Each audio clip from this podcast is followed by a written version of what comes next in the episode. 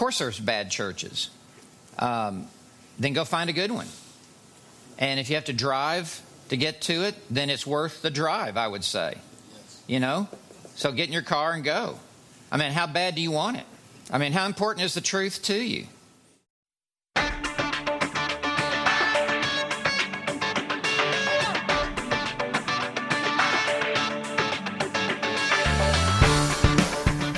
Decidedly Christian, distinctly biblical, and just a little bit nuts. This is Squirrel Chatter. And welcome to the Piney Woods, ladies and gentlemen. I am your squirrel, the host, coming to you from the ARN studios, high atop the tallest tree in the Piney Woods. Still fighting this head cold. Was feeling good, and I start talking, and my throat gets all raspy. But uh, it is what it is. Mm. I don't have any of the little powdered donuts, which was what uh, Rush Limbaugh used to always say worked best for clearing up phlegm in his throat. Never tried that. Um, little powdered donuts are not on my, uh, not on. I don't know if they're little powdered donuts or they're little chocolate covered donuts. It's been a long time since I heard him say that, but it was it amused me at the time. But uh, we will get through it. This is Squirrel Chatter a podcast dedicated to scripture, history, current events, and whatever else it is that I want to talk about. And we webcast every day at 7:30 a.m. Mountain on Twitter, Facebook, and Twitch. And the podcast is available afterwards wherever you find fine podcasts, wherever you find find. I'm going to have to enunciate a little bit more with my nose stuffed up today. And we are a proud member of the Christian podcast community. You can head on over to ChristianPodcastCommunity.com, check out all the great curated podcasts that are over there. Um, you're sure to find something worth listening to. There's all sorts of good stuff, all sorts of good stuff, and and uh, I'm not even going to recommend podcasts to you today. They're everywhere. Uh, Truth Be Known podcast is is a good one. Uh, uh Voice of Reason radio podcast, Bible Sojourner, conversations that matter, matter of theology. These are some of the ones that I regularly listen to. And then I pick up a smattering of other ones on the board just because I want to see what's going on and what uh, what what else is happening on the network. But there's so many podcasts. There's no possible way I can listen to all of them. And you probably can't either. but they do have a single feed that you can subscribe where every one of the podcasts pop up in that feed. So if you're just looking for something doctrinally sound to have on in the background, just subscribe to that feed and you can listen to it all. Um, you know, just kind of have it on in the background like a like a radio station. You you could do much worse. You could do much worse. All right, well, what do we got going on today? It is Friday. Friday, the 10th of February, 2023, which means it's Federalist Friday, and we're going to be looking at Federalist number 16 today. We also have prayers from the 1552 Book of Common Prayer and a reading from John MacArthur's Daily Readings from the Life of Christ, Volume 1. Now, before we get started, I just want to briefly comment on the Christianity Today article involving John MacArthur and Grace Church. Yesterday marked one month from the start of yesterday or Wednesday. Anyway, we're about to start Shepherd's Conference here in the next month. And every year about this time, there is some sort of quote unquote scandal that makes the news regarding Grace Church and John MacArthur. The ultimate source behind all these seems to be a muckraker by the name of Julie Roys. Don't bother looking her up, it'll be a waste of your time. She has it in for John MacArthur, and she is going to distort any information she comes across to make Grace Church look in the, the worst light possible.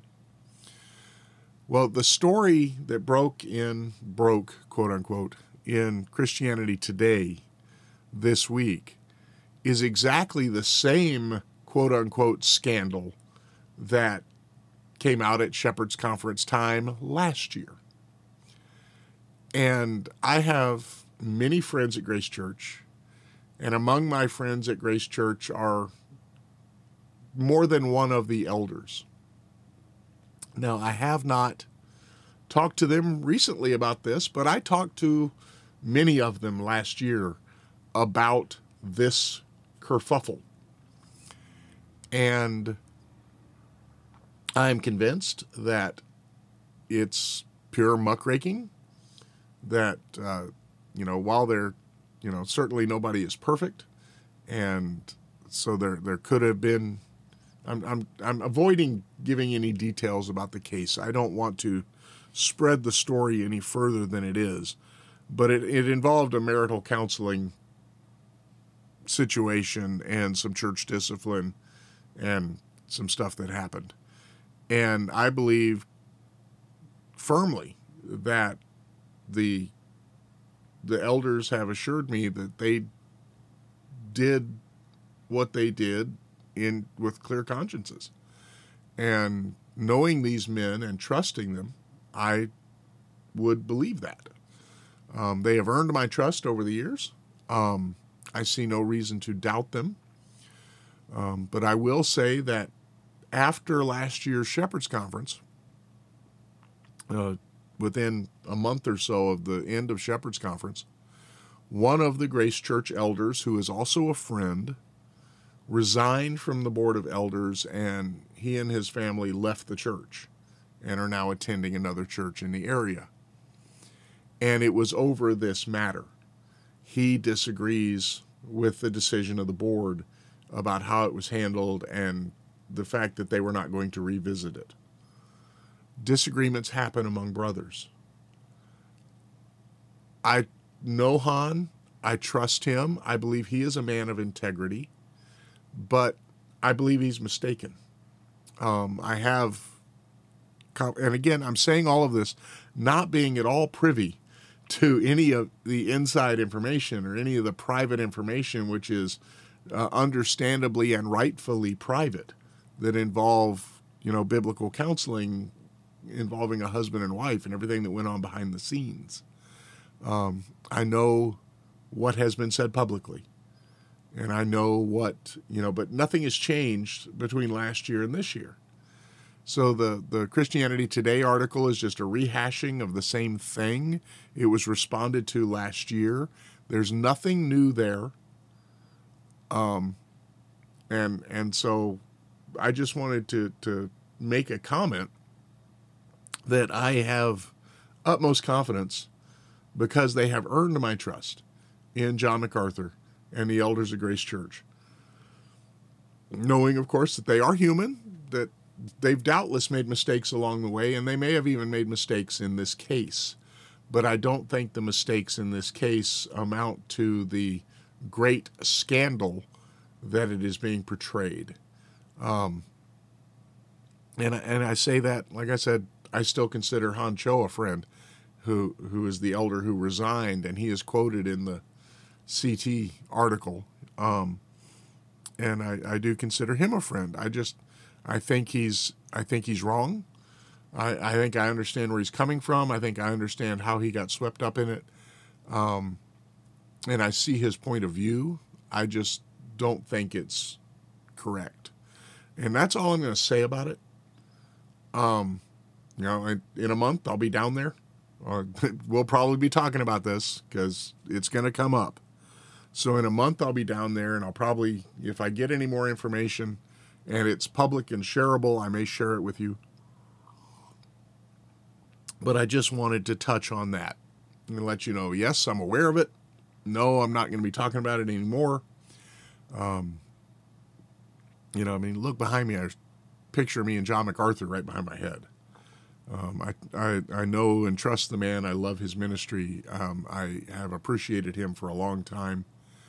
Um, when I say I know him, he, he doesn't know who I am. He kind of vaguely recognizes me when he runs into me, and he, and but I always have to remind him who I am because I'm a small fish and he's a busy man, and that's just the way of it. Um, but I have benefited greatly from his Bible teaching over the years There's a MacArthur Study Bible here behind me that I use daily. I have his complete commentary set on the top shelf back there behind me, behind that picture of my dad holding up the fish. And those commentaries get pulled off whenever I'm going through a New Testament book. So I just, you know, want to point this out that I am aware what's going on. I'm watching it, I'm paying attention. I read the the Christianity Today article. I don't recommend it. I don't recommend Christianity Today. Uh, it's, I think it was Phil Johnson that called it many years ago Christianity astray. And I think that's very true. Um, and and now that its editor in chief is Dr. Russell Moore, I trust it even less. So there you go. That's just my opinion. All right, back to the show. Let us begin with the prayer of confession from the 1552 Book of Common Prayer, as is our practice. Almighty and most merciful Father, we have erred and strayed from thy ways like lost sheep. We have followed too much the devices and desires of our own hearts. We have offended against thy holy laws. We have left undone those things which we ought to have done, and we have done those things which we ought not to have done, and there is no health in us. But thou, O Lord, have mercy upon us, miserable offenders. Spare thou them, O God, which confess their faults. Restore thou them that are penitent according to thy promises declared unto mankind in Christ Jesus our Lord. And grant, O most merciful Father, for his sake, that we may hereafter live a godly, righteous, and sober life, to the glory of thy holy name. Amen. And now our reading from John MacArthur's Daily Readings from the Life of Christ, Volume 1. This devotional is entitled Testing Jesus' Divine Rights. If you are the Son of God, command that these stones become bread. Matthew 4 3b. Before Satan tempted Jesus more directly, he threw out a cynical challenge to test Christ's deity. The devil's conditional statement, if you are the son of God, assumed that Jesus was indeed God's beloved son, 317. But he hoped to persuade him into a demonstration of divine power that would violate God's plan which called for Jesus to set aside his divine power while on earth and use it only when the Father commanded. If Satan could make Jesus presume upon his divine rights and act independently of his Father, this would amount to disobedience. Obviously, then, the purpose of the first temptation went far beyond getting Jesus to satisfy his physical hunger by wrongly using miraculous power. The devil wanted him to doubt the Father's word, love, and provision to disobediently declare that being hungry was simply not fit for God's only Son. Satan's argument was hadn't he endured enough humiliating circumstances already?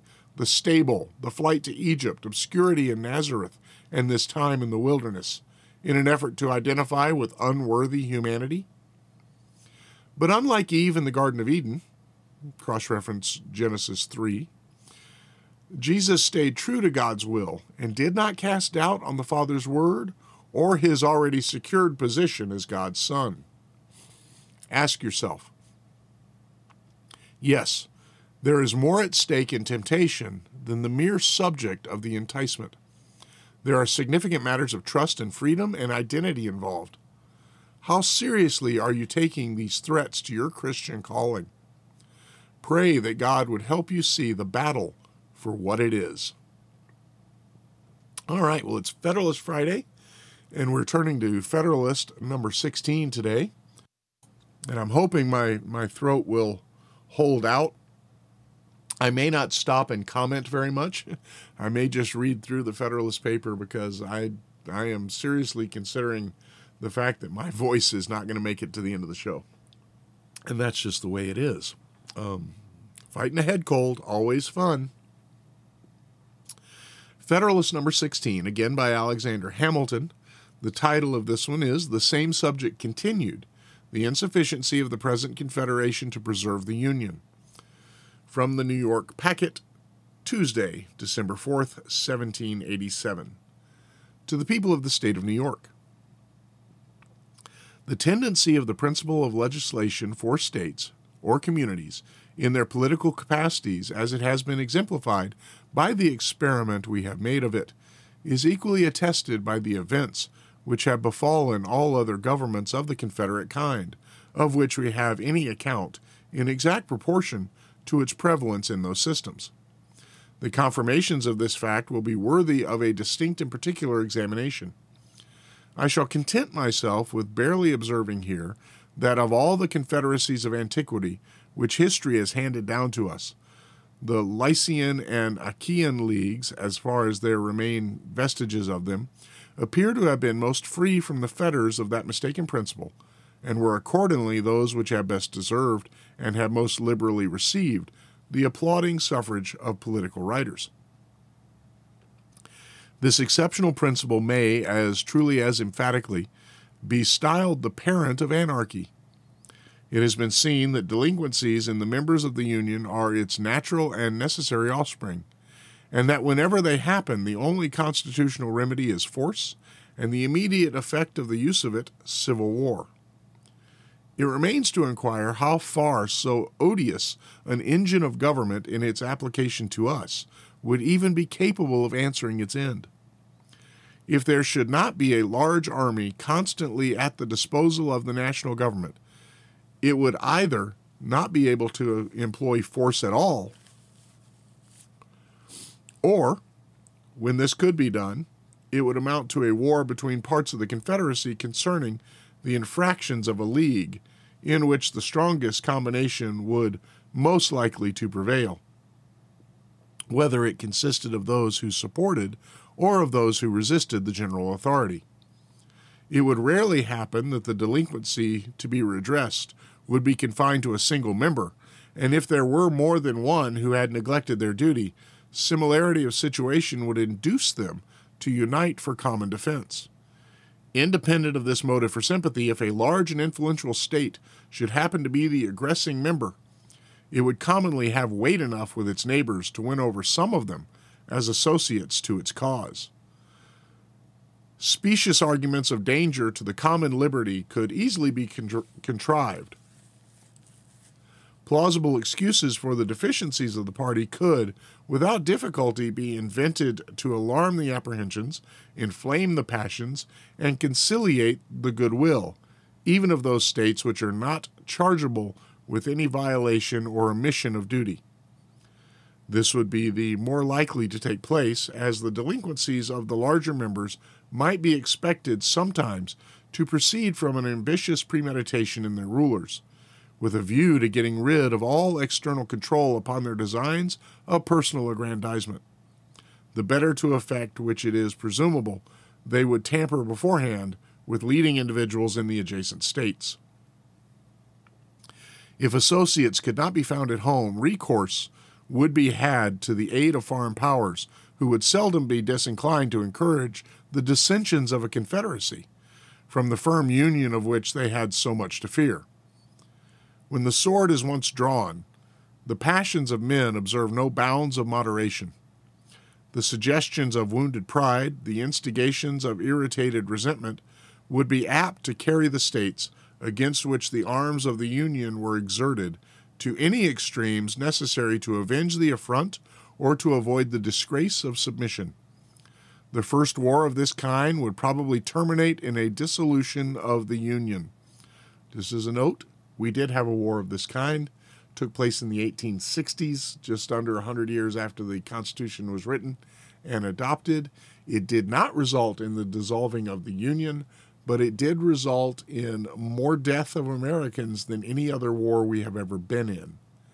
Um, just to point out, and, and the causes were very similar to the causes that Hamilton is outlining here, that the federal government was being resisted by states in actually there wasn't even an adoption of anything when the confederacy broke.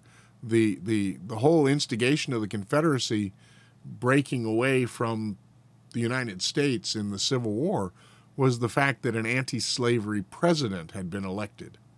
No laws had been passed. There had been no regulations made. But that was really the, the you know there was talk of abolishing slavery, and and yes, as someone from the South,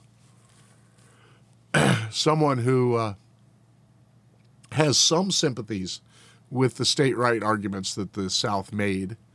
At the same time, I admit freely and fully that the heart of the issue of the formation of the Confederate States of America and their breaking away from the the United States was indeed an effort to preserve slavery. Um, this does not uh, mean that every soldier that fought for the South was trying to fight to preserve slavery.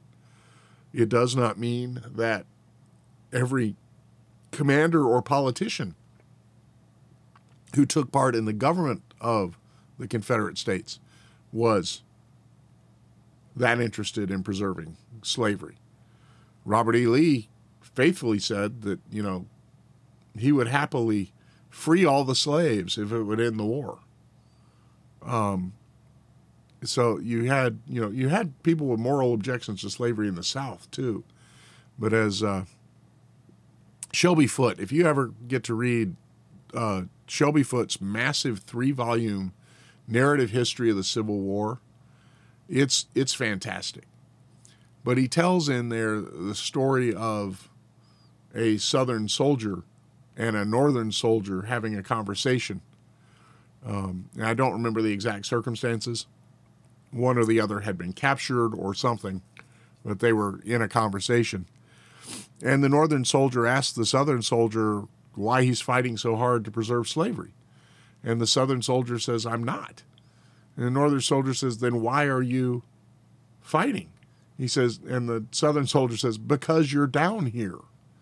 You know, the North had invaded the South. A lot of these people were looking at it as a defense of their homes, not a defense of the institution of slavery. So there were myriad uh, things involved.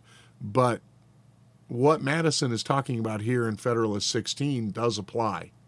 And uh, but I, this this war did not uh, end in the dissolution of the Union because the North won and uh, uh, and I will admit, Abraham Lincoln is not my favorite president, not because of the slavery issues, but because of other reasons, which we can get into at some other time.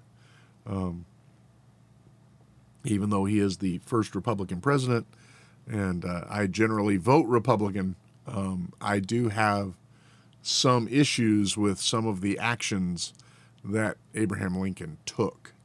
But be that as it may, back to Federalist 16. This may be considered as the violent death of the Confederacy. And one of the things was Madison was talking here, or Hamilton was talking here in what if the war took place under the Articles of Confederation? That would end the United States. The, the war that took place in the 1860s actually happened under the the Constitution of the United States, and that made a big difference. Had it been under the Articles of Confederation, uh, the, no, the Union would have been been done. It says this may be considered as the violent death of the Confederacy.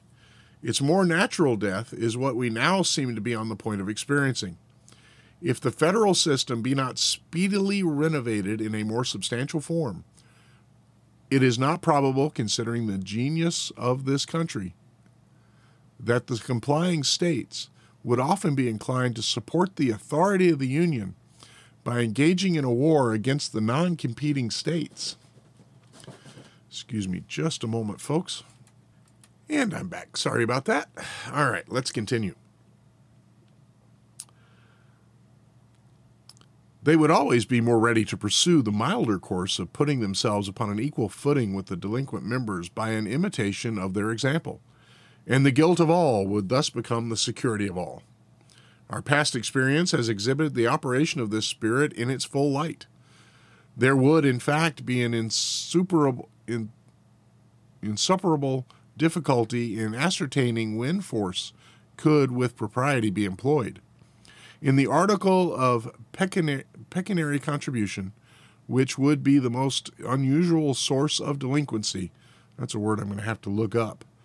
P E C U N I A R Y. Pecuniary. Pecuniary? That'll be looked up later. It would often be impossible to decide whether it had proceeded from disinclination or inability. The pretense of the latter would always be at hand, and the case must be very flagrant in which its fallacy could be detected with sufficient certainty to justify the harsh expedient of compulsion. It is easy to see that this problem alone, as often as it should occur, would open a wild, wide field for the exercise of factious views, of partiality, and of oppression in the majority that happened to prevail in the National Council. It seems to require no pains to prove that the states ought not to prefer a national constitution which could only be kept in motion by the instrumentality of a large army continually on foot to execute the ordinary requisitions or decrees of the government. And yet, this is the plain alternative involved by those who wish to deny it the power of extending its operations to individuals. Such a scheme, if practicable at all, would instantly degenerate into a military despotism, but it will be found in every light impractic- in every light impracticable. The resources of the Union would not be equal to the maintenance of an army considerable enough to confine the larger states within the limits of their duty, nor would the means ever be furnished of forming such an army in the first instance. Whoever considers the populousness and strength of several of these states singly at the present juncture, and looks forward to what they will become even at the distance of half a century, will at once dismiss as idle and visionary any scheme which aims at regulating their movements by laws to operate upon them in their collective capacities and to be executed by a coercion applicable to them in the same capacities. A project of this kind is little less romantic than the monster taming spirit which is attributed to the fabulous heroes and demigods of antiquity. Even in those confederacies which have been composed of members smaller than many of our countries, the principle of legislation for sovereign states supported by military coercion has never been found effectual. It has rarely been attempted to be employed, but against the weaker members, and in most instances attempts to coerce the refractory and disobedient, have been the signals of bloody wars, in which one half of the Confederacy has displayed its banners against the other half. The result of these observations to an intelligent mind must be clearly this that if it be possible at any rate to construct a federal government capable of regulating the common concerns and preserving the general tranquility it must be founded, as to the objects committed to its care, upon the reverse of the principle contended for by the oppositions of the proposed Constitution. It must carry its agency to the persons of the citizens. It must stand in need of no immediate legislations, but must itself be empowered to employ the arm of the ordinary magistrate to execute its own resolutions. The majesty of the national authority must be manifested through the medium of the courts of justice. The government of the Union, like that of each state, must be able to address itself immediately to the hopes and fears of individuals and to attract to its support those passions which have the strongest influence upon the human heart. It must, in short, possess all the means and have a right to resort to all the methods of executing the powers with which it is entrusted that are possessed and exercised by the government of the particular states.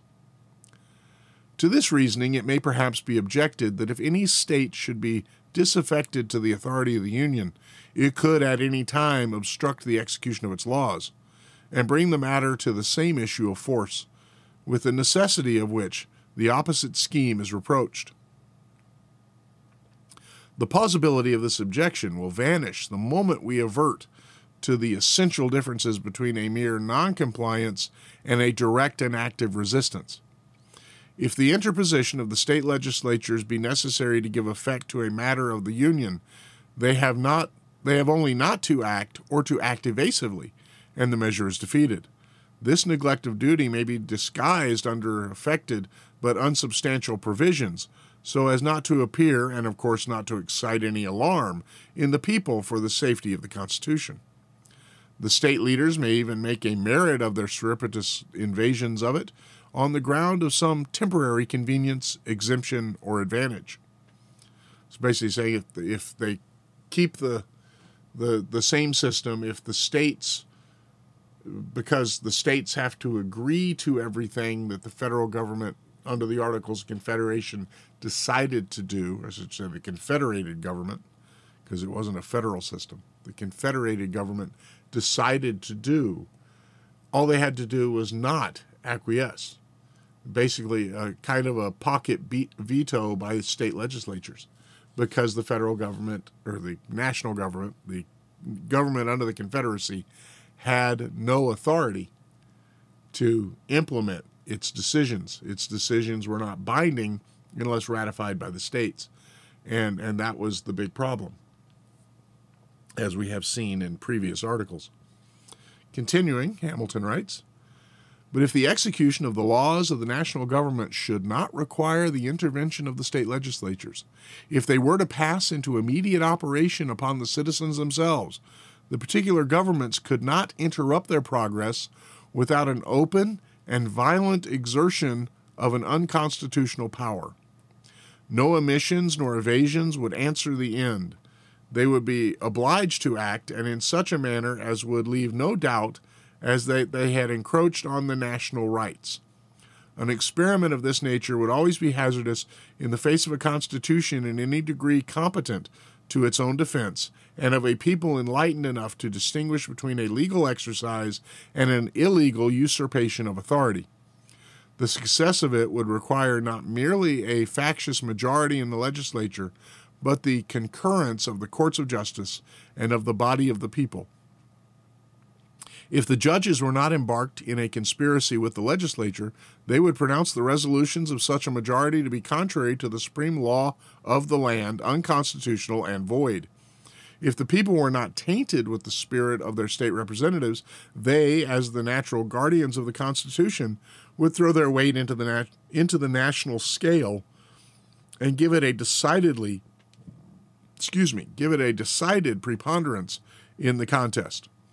Attempts of this kind would not often be made with levity or rashness, because they could seldom be made without danger to the authors, unless in cases of tyrannical exercise of the federal authority. So, what he's talking about here is illegitimate resistance to legitimate federal authority by the states. Now, the states have legal and constitutional recourses for disagreeing with decisions made by the federal government. The first recourse is the courts. And we see that that's happening quite often right now. Several uh, the state of Montana has said, Governor Gianforte just, just announced this week, that the state of Montana will not enforce new firearm regulations coming out of alcohol, tobacco, and firearms. Now, remember, these regulations are not laws. We need to understand that. These are not laws that have passed the Congress. These are regulations that are being made by an agency. But they have in their regulatory powers outlawed, quote unquote, certain firearms and firearm features. And Governor Gianforte says this is unconstitutional. It's against the Second Amendment. In Montana, we will not enforce these laws or these regulations. Um, after I'm telling you not to confuse regulations and laws, here I am doing it. So this is going to end up in the courts. That's the next step. There will be lawsuits. Probably the federal government will take the state of Montana to court to try to force the enforcement of these regulations.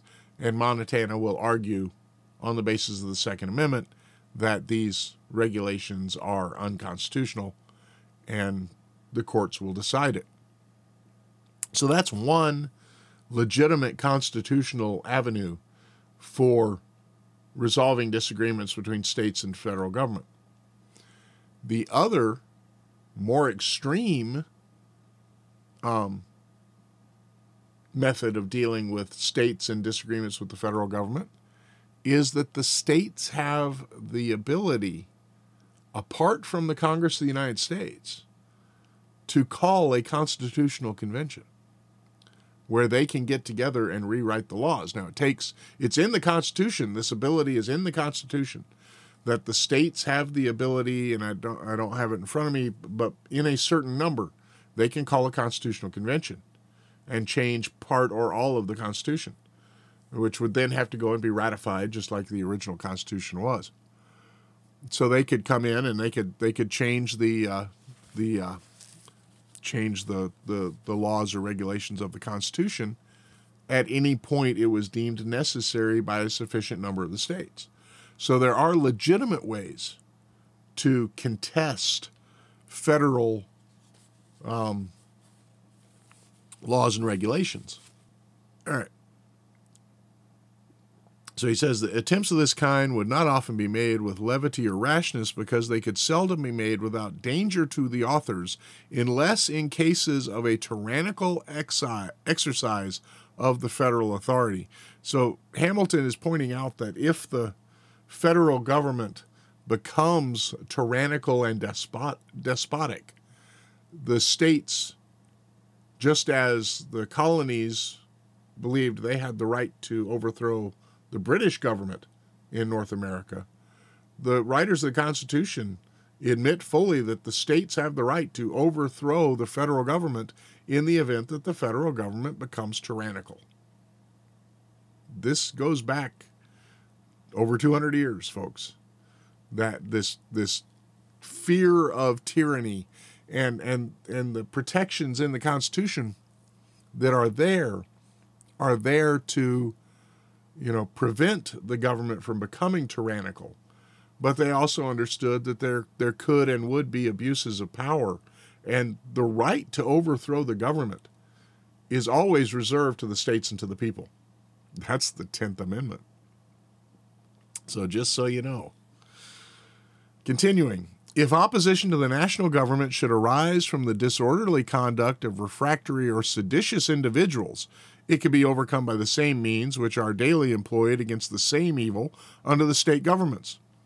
The magistracy, you know, basically, it's it's a crime to try to overthrow the government, um, unless you win. Um, there's always that. The magistry being equally the ministers of the law of the land from whatever source it may emanate, would doubtless be as ready to guard the national as the local regulations from the inroads of private licentiousness. So, this is referring to individuals trying to overthrow the government. This is not referring to state governments uh, uh in, in that case. As to those partial commotions, and insurrections would sometimes disquiet society from the intrigues of an inconsiderable faction, or from sudden or occasional ill humors that do not infect the great body of the community. The general government could command more extensive resources for the suppression of disturbances of that kind than would be in the power of any single member. And as to those martial feuds, which, in certain conjunctures, spread a conflagration through a whole nation, or through a very large proportion of it, proceeding either from weighty causes of discontent given by the government or from the contagion of some violent popular paroxysm, they do not fall within any ordinary rules of calculation. When they happen, they commonly amount to revolutions and dismemberments of empire. No form of government can always either avoid or control them. It is in vain to hope to guard against events too mighty for human foresight or precaution, and it would be idle to object to a government because it could not perform impossibilities. So what he's saying is that that no matter how strong the federal government is made, the possibility exists. And it says weighty matters of discontent. Yeah. How, how did he put that? Weighty causes of discontent given by the government. So if the, if the government has done something that has caused enough discontent that a popular uprising takes place, no government can survive that. So they're not saying that the federal government should be allowed to prevent that or have the power to prevent that because no government can survive that. And this is one of the reasons, I mean, they understood that the American people were going to be armed it's all part. I mean, you know, the right to the people to keep and bear arms shall not be infringed. The right is not guaranteed by the Constitution. The Constitution forbids the government from interfering with that right. None of the rights in the Constitution are granted by the Constitution. They are recognized and defended by the Constitution. It, it talks clearly about rights being God given. We see that in the, the Declaration of Independence, right? That uh, we're endowed by our Creator with certain inalienable rights. So they recognize these are rights from the people. Um, they're from God to the people. And so they recognize that if the government really oversteps its bounds, a popular uprising of the people will be sufficient to end the government. Um, and just as a side note, everything that happened on January 6, 2021 was not a popular uprising. It was not an insurrection. They weren't armed. They weren't trying to take over the government. It was a protest. It went a little too far, although the vast majority of the people that w- entered the Capitol weren't there to cause trouble and were basically just walking around. I mean, the, the video of people staying between the velvet ropes in what was supposed to be this mass uprising to overthrow the government tells you that wasn't the case. Um, I, I do personally believe that there were leftist agitators and Antifa types that were stirring up trouble. I also have serious questions about our federal government and what part they may have played in a propaganda mission to, to create news.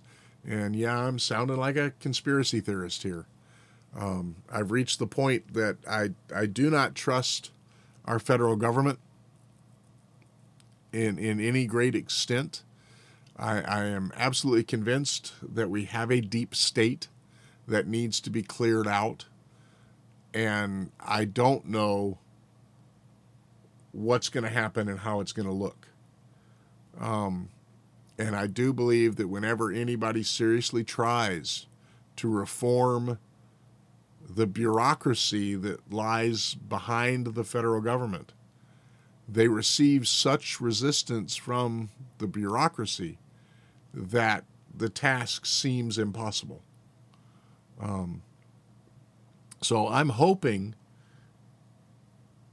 and I'm praying that the federal government does not become tyrannical to the point that the only way to repair repair it is a general uprising. I want peace. I want prosperity. I don't want armed conflict in the streets. And so, you know, pray for that.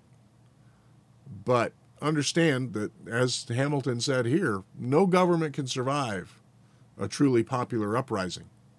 So just keep that in mind. All right, the Apostles' Creed.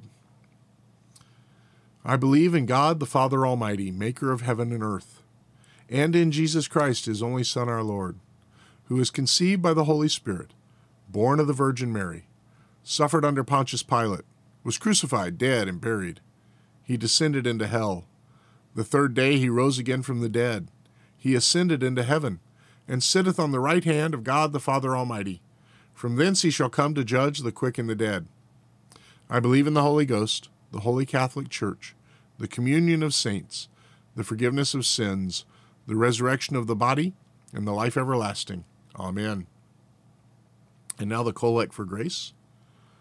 O Lord, our heavenly Father, almighty and everlasting God, who has safely brought us to the beginning of this day, defend us in the same with thy mighty power, and grant that this day we fall into no sin, neither run into any kind of danger, but that all our doings may be ordered by thy governance to do always that is righteous in thy sight, through Jesus Christ our Lord. Amen. All right, folks, that is Squirrel Chatter for today and for this week. It's Friday. Make sure you go to church on Sunday. You don't want to miss it. You don't want to miss the gathering of the saints. You don't want to miss the fellowship. And you really don't want to miss sitting under faithful Bible teaching. And as Dr. Lawson said, if you don't have a good church near you, get in your car and drive. Yeah. Um, I've got another clip from Tom Ascol from a couple of weeks ago where he said if there's no good church in your area, move. Find a good church and build your life around it, he said. And that's good advice to the Christian. It really is. All right, folks, have a great weekend. Do the things you ought to do. Don't do the things you ought not do. Whatever you do, do it for the glory of the Lord. We'll see you again here Monday for another episode of Squirrel Chatter. Take care. Go to church. Bye now.